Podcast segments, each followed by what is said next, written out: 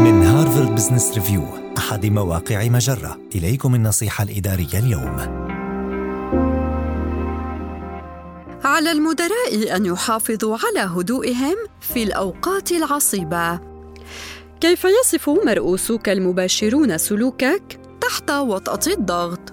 ينفعل الكثير من المدراء في هذه المواقف وتزداد رغبتهم بالتحكم في مجريات الأمور ويصبحون ضيقي الأفق. ما قد يكون له تأثير سلبي شديد الخطورة على معنويات فريقهم وإنتاجيته.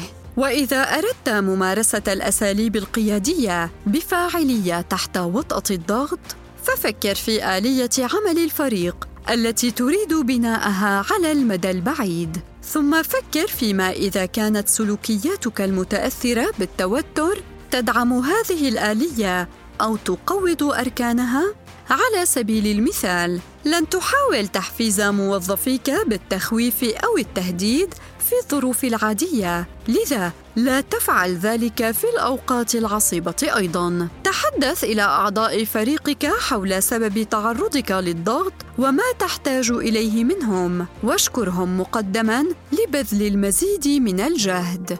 ولن تغضب أو يتعكر مزاجك في المحادثات المتوترة عادة. لذا لا تدع التوتر يمنعك من الاستماع إلى الآخرين والاندماج معهم بعمق. وبمجرد انتهاء هذه الفترة المشوبة بالتوتر سيتذكر فريقك أسلوبك القيادي خلالها. لذا احرص على ترك ذكريات إيجابية في نفوسهم. هذه النصيحة من مقال ماذا يحدث للفريق عندما ينهار المدراء تحت وطأة الضغط؟